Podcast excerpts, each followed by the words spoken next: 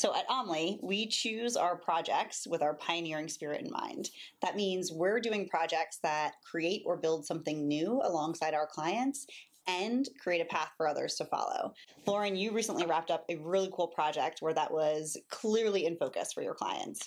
Yeah, one of the things that I absolutely love, as you know, is to really bring both their culture to life, but I always have a bottom line in mind. We recently just had an amazing workshop with a large health plan where they really came to us and their challenge was completely focused around we feel like our team has lost sight of the overarching culture and some of the values that we had. One of the values specifically that they were really worried about was around customer centricity. And they also gave us an option where they had everybody coming together for their strategic plan and their strategic proposal. What we did is take a half a day of their time to really immerse themselves in their values, reinvigorate them, etc. And how we did that is we really partnered with them to understand what was the big challenge and how could we really help the team grow.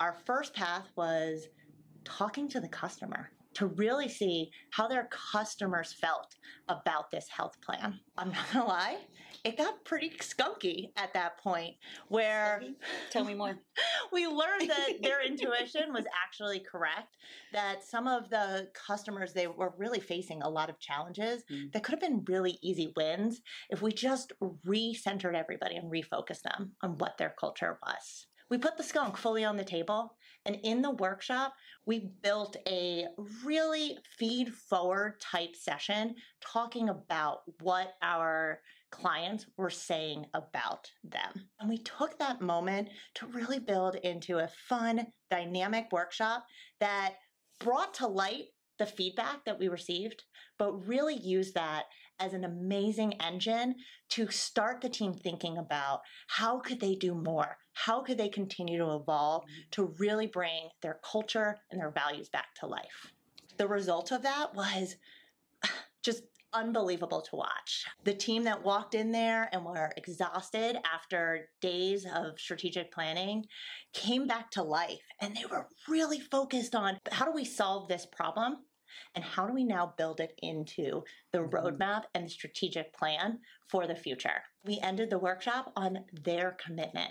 We had every single person stand up and say, I commit to X in the next three months to further our mm. customer focus, which really allowed them to take that away and really think about it. And then finally, our outcome.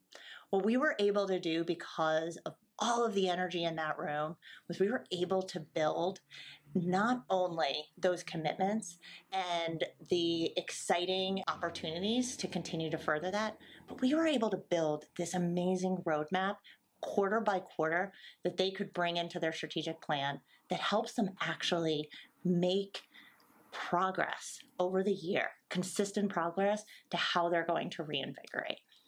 I love the whole start to end story of that project, Lauren, because when we talk about working with clients about transformative strategies and trusting teams, the core is that you have to make sure the team can realize the vision that's been set. Yep. And those first few days of just strategy, we're not going to cut it. and those last few days of really connecting the people to the strategy and to themselves mm-hmm. are what's going to make that project successful in the long run. Yeah. The mark of a good consultant is not somebody who can just dust something off and hand it from mm-hmm. one person to the next and one project to the next.